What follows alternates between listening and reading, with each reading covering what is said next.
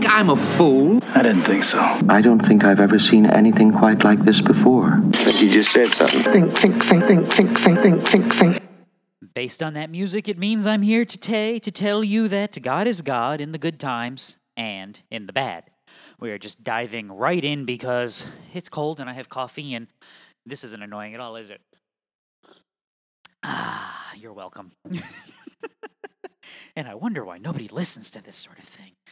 Anyway, we are continuing our walk through our worldview because I keep watching the news. Well, I don't watch the news, but I read a lot of it. I have a handful of people that I follow on Twitter as an aggregate so that I can kind of keep up with the major stories of the day.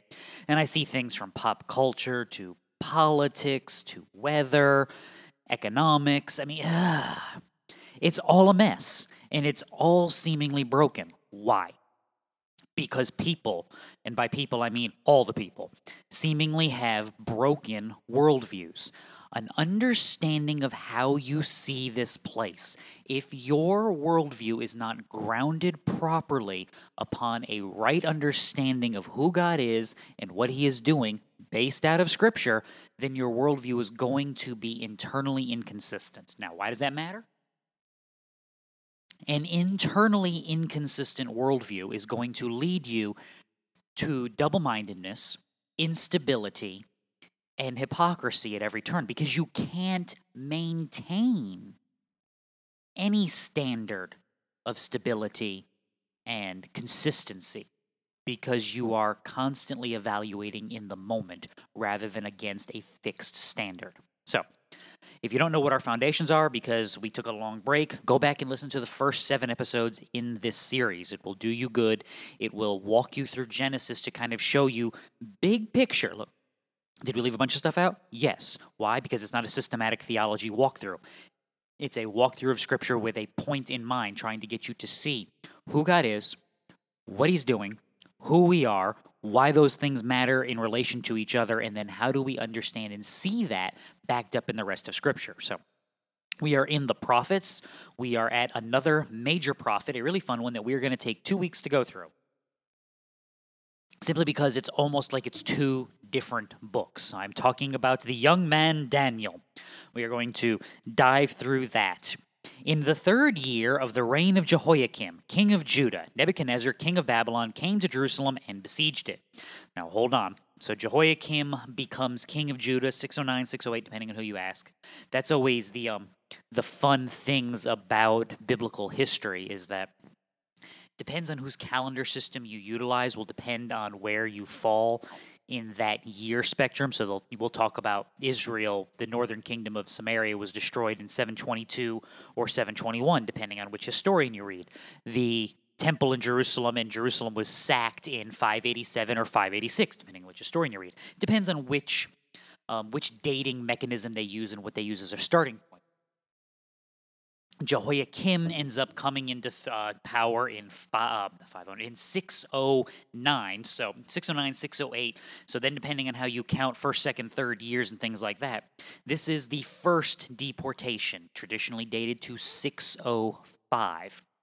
The lovely thing about Jerusalem is that she got multiple warnings, despite warring against Jeremiah, that judgment was coming, and God delivered that judgment in stages, which, believe it or not, was a blessing. We talked about how when you're reading through your prophets, you will see both judgment and blessing kind of juxtaposed against each other, because what you have is God saving His people in the midst of judging sin. And you also have God judging sin in the midst of saving His people. So you see that even in this.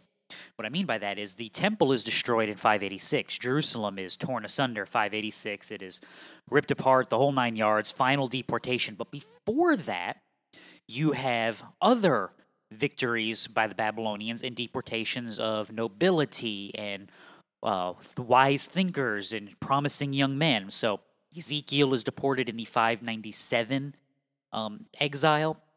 Daniel and buddies are sent out here in 605.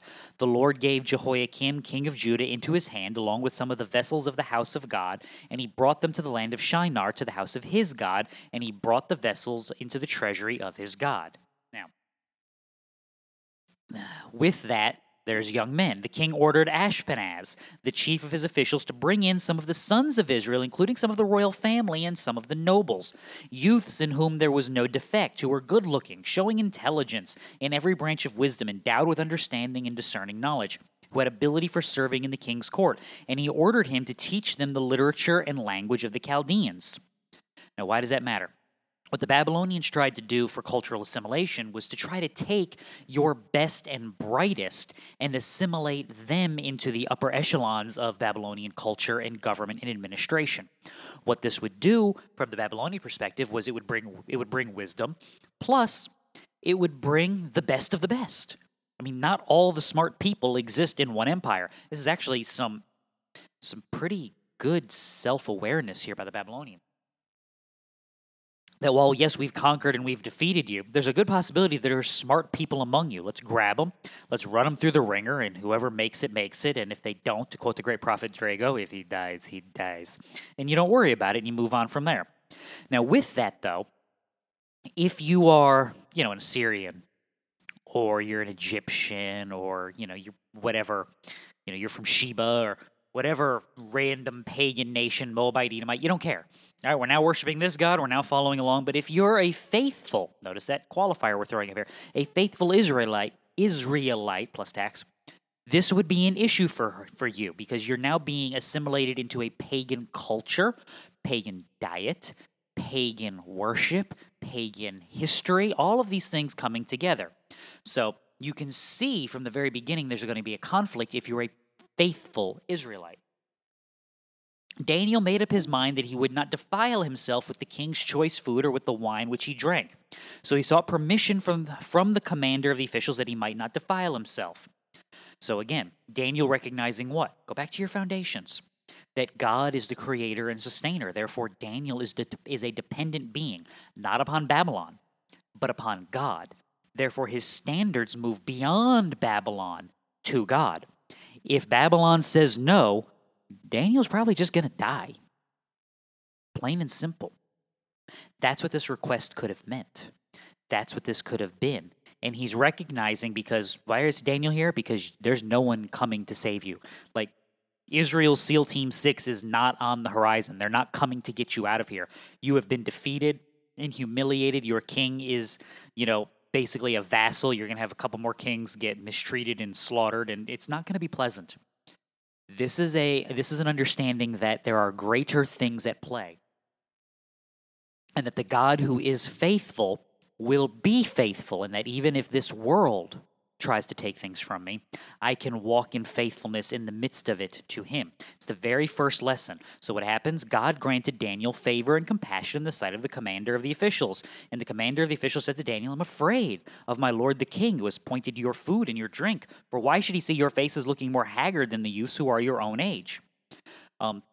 Random thing here. They're stuck in the service of the king, so most likely Daniel and his buddies have been eunuched, so they have been castrated, and the idea behind this now is they're going to be fed choice food from the king, which means they should get what? Think about it for a second. They should get fat. They should gain weight. That's what the choice food and the rich meats and the wine is meant to do. Daniel wants vegetables and water. You getting fat on that? Probably not. Probably not.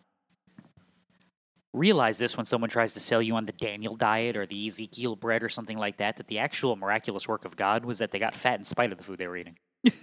It shouldn't have worked, but it did. So you have these young men standing faithful, God blessing this, and that's going to become the kickoff for the rest of this book. So what happens in chapter 2? In the second year of the reign of Nebuchadnezzar, Nebuchadnezzar had dreams, and his spirit was troubled and sleep left him. The king gave orders to call the magicians, the conjurers, the sorcerers, and the Chaldeans to tell him the dreams. So they came and stood before the king, and the king said to them, I had a dream, and my spirit is anxious to understand them. Notice this real quick. This is one of our, I talk about this on Sunday mornings, our rules for reading your Bible. This is a good place to catch up on one. Then the Chaldeans spoke to the king in Aramaic, "O king, live forever. Tell the dream to your servants, and we will declare the interpretation." The king replied to the Chaldeans, "The command from me is firm. If you do not make known to me the dream and its interpretation, it will be torn limb from limb, and your houses will be made into rubbish. But if you declare the dream and its interpretation, you will receive from me gifts and a reward and great honor. Therefore declare to me the dream and its interpretation." They answered a second time and said, "Let the king tell the dream to his servants, and he will declare the interpretation." The king replied, "I know for certain that you are bargaining for time, inasmuch as you have seen that the command is firm for me, that if you do not make known to the dream to me, there is only one decree for you." I know it's not a major thing, but in the second year of the reign of Nebuchadnezzar, Nebuchadnezzar had dreams and was troubled with spirit. The king gave orders. We know who he is. Tell the king his dreams. We're continually repeating this king thing. Why? Well, you know how this story goes if you grew up in Sunday school or you read your Bible. Daniel prays. Daniel gets the dream and its interpretation, and he goes. By the way, you want to hear a great understanding from Daniel? "Let the name of God be blessed forever and ever, for wisdom and power belong to him." In other words, he's creator. "For it is he who changes the times and the epochs, and he removes kings and establishes kings, and he gives wisdom to wise men." He accomplishes. He sustains. He is savior. He is judge. "It is he who reveals the profound and hidden things, he who knows what is in the darkness and the light that dwells within him. To you, O King, to you, O God of my fathers, I give thanks and praise, for you have given me wisdom and power." I'm dependent. "Even now you have made known to me what we requested of you, for you have made known to us the king's matter." And yes, if you understand your Bible history, this should be a hearkening back to Joseph, where we're praising God for the understanding. We're praising God for the revelation. So what's the dream? Well, there was a dream in the interpretation. "You, O king, are king of kings, to whom the God of heaven has given the kingdom, the power, the strength, and the glory, and wherever the sons of men dwell, or the beasts of the field, or the birds of the sky, has given them into your hands and has caused you to rule over them. You are the head of gold." And then you can read through in the rest of this. It's about that statue. What happens? That last piece. "In the days of those kings, the God of heaven will set up a kingdom which will never be destroyed, and that kingdom will not be left for another people. It will crush and put an end to all these kingdoms, but it will itself endure forever. Inasmuch as you saw that a stone was cut out of a mountain without hands, that it crushed the iron, the bronze, the clay, the silver, and the gold, the great God has made known to the king what will take place in the future, so the dream is true, and its interpretation is trustworthy." In other words, God, the creator and sustainer, will be savior to his people and judge the nations, and he will tear down everything according to his plan, because he will accomplish all things. That kingdom will rise. That kingdom will stand. Now, if you're Nebuchadnezzar, you're impressed. If you're Nebuchadnezzar, you should also be terrified, because you've been warned that what is true, that you are not king of creation, that God is. If you ever wonder why you see what you see in chapter 3 with the golden image, that's why. The heart of sin is a heart of rebellion. It is a heart of iniquity. It is a heart of deception. And this is why Paul in Romans 1 talks about what he talks about, that although they knew God, they rejected.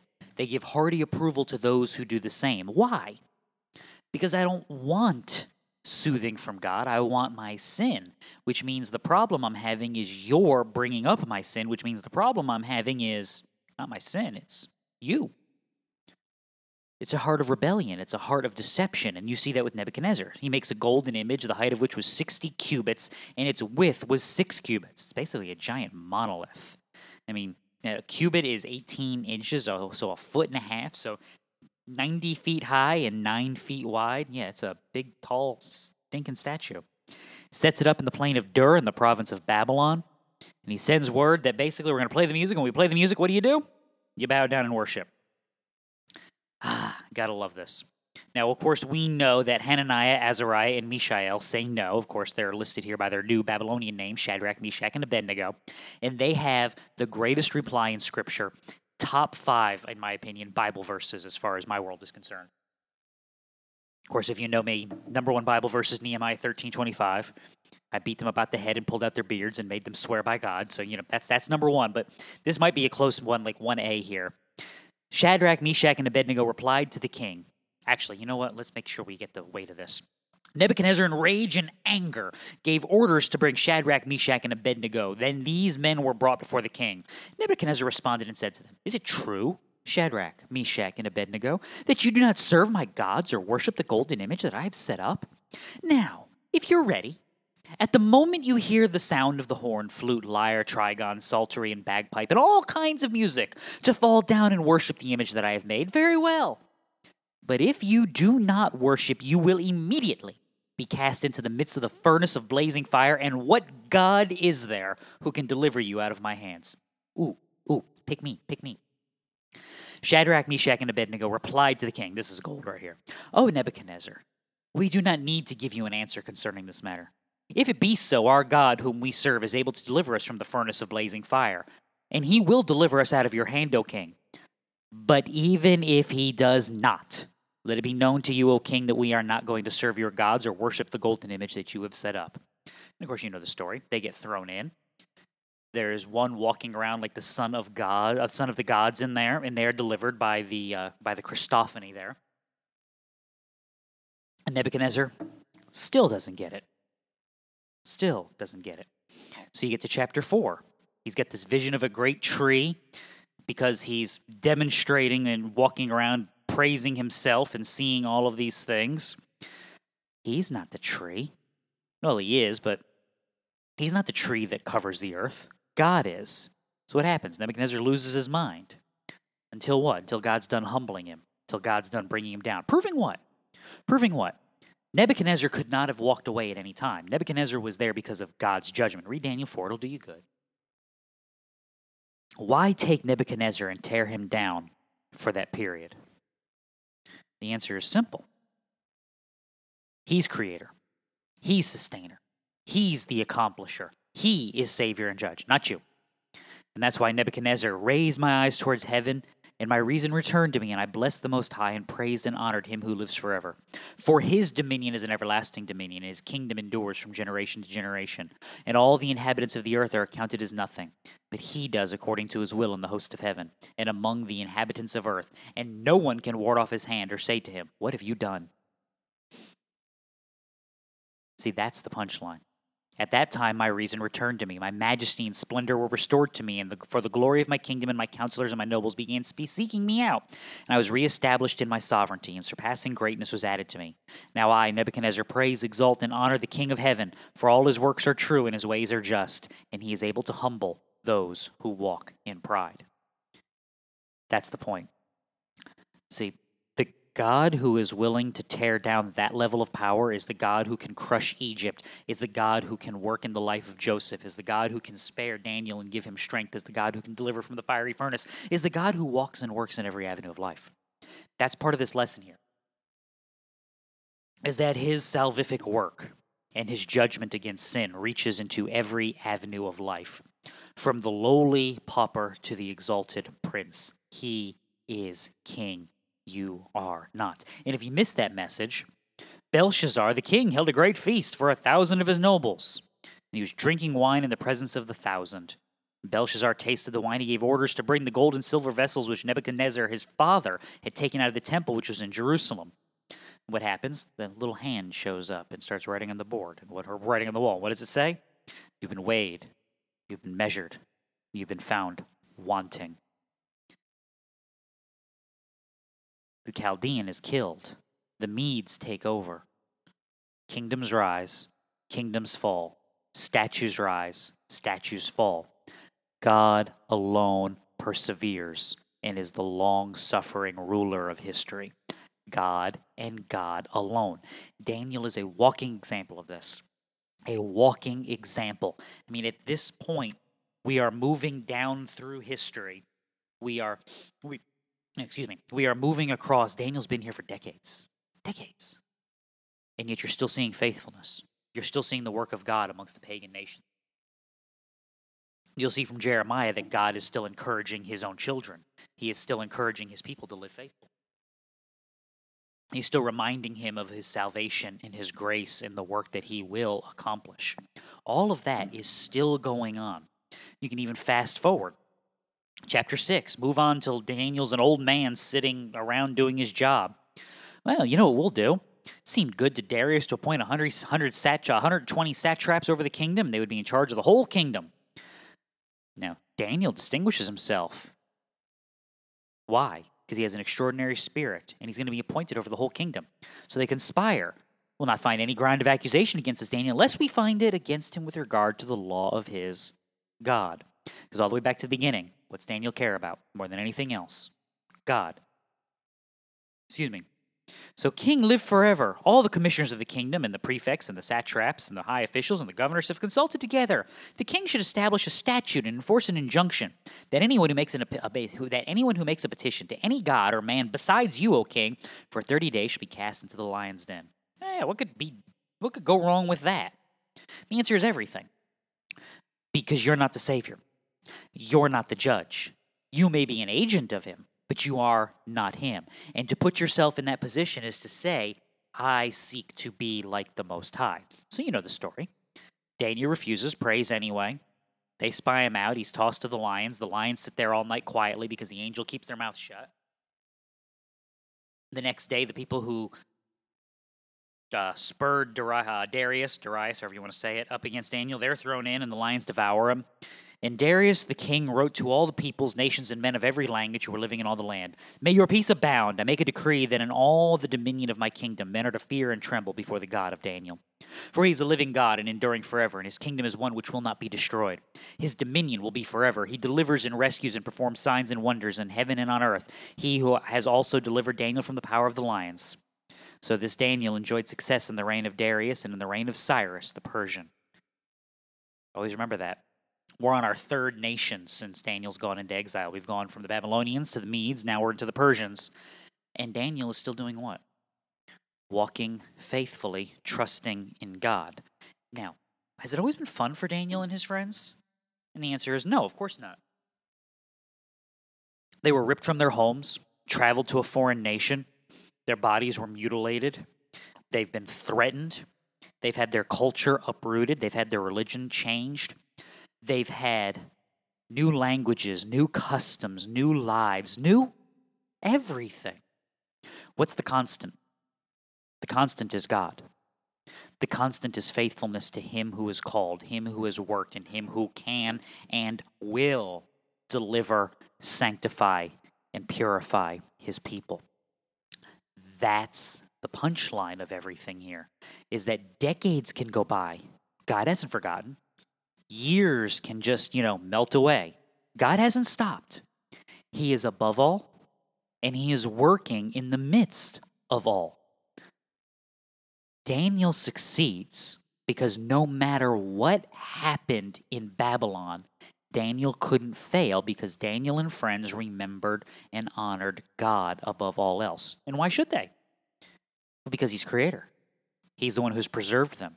He is the one who will save them. He is the one who will be faithful to them. He is the one who will accomplish his plans and purposes in the long game. He is the one who will accomplish all the things that he has promised, and he is the one who will sanctify their very souls. In other words, our foundations. As we remember those, we can walk in the midst of a world that does not know and proclaim. Now, here's the thing. Did Daniel change the world? No. You could argue Daniel barely even changed, the people around him. But he was faithful.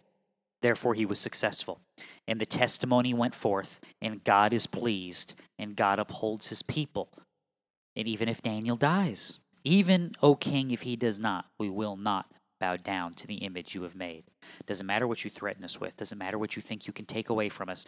God is God. You are not, and we will follow him. So what have we learned here today, children? God reigns over all times. God reigns even in the face of tyranny, and God's reign knows no end.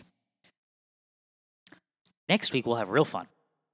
Because the reason I tell you it's like two books is because in light of all of that work, then begins the prophetic ministry of Daniel. And the prophetic ministry of Daniel is very much centered on what's known as apocalyptic literature, working through and explaining the final work of God. Can I let you in a little secret? The final work of God is very much like the initial work of God, which is very much like the continuing work of God that he is doing even today.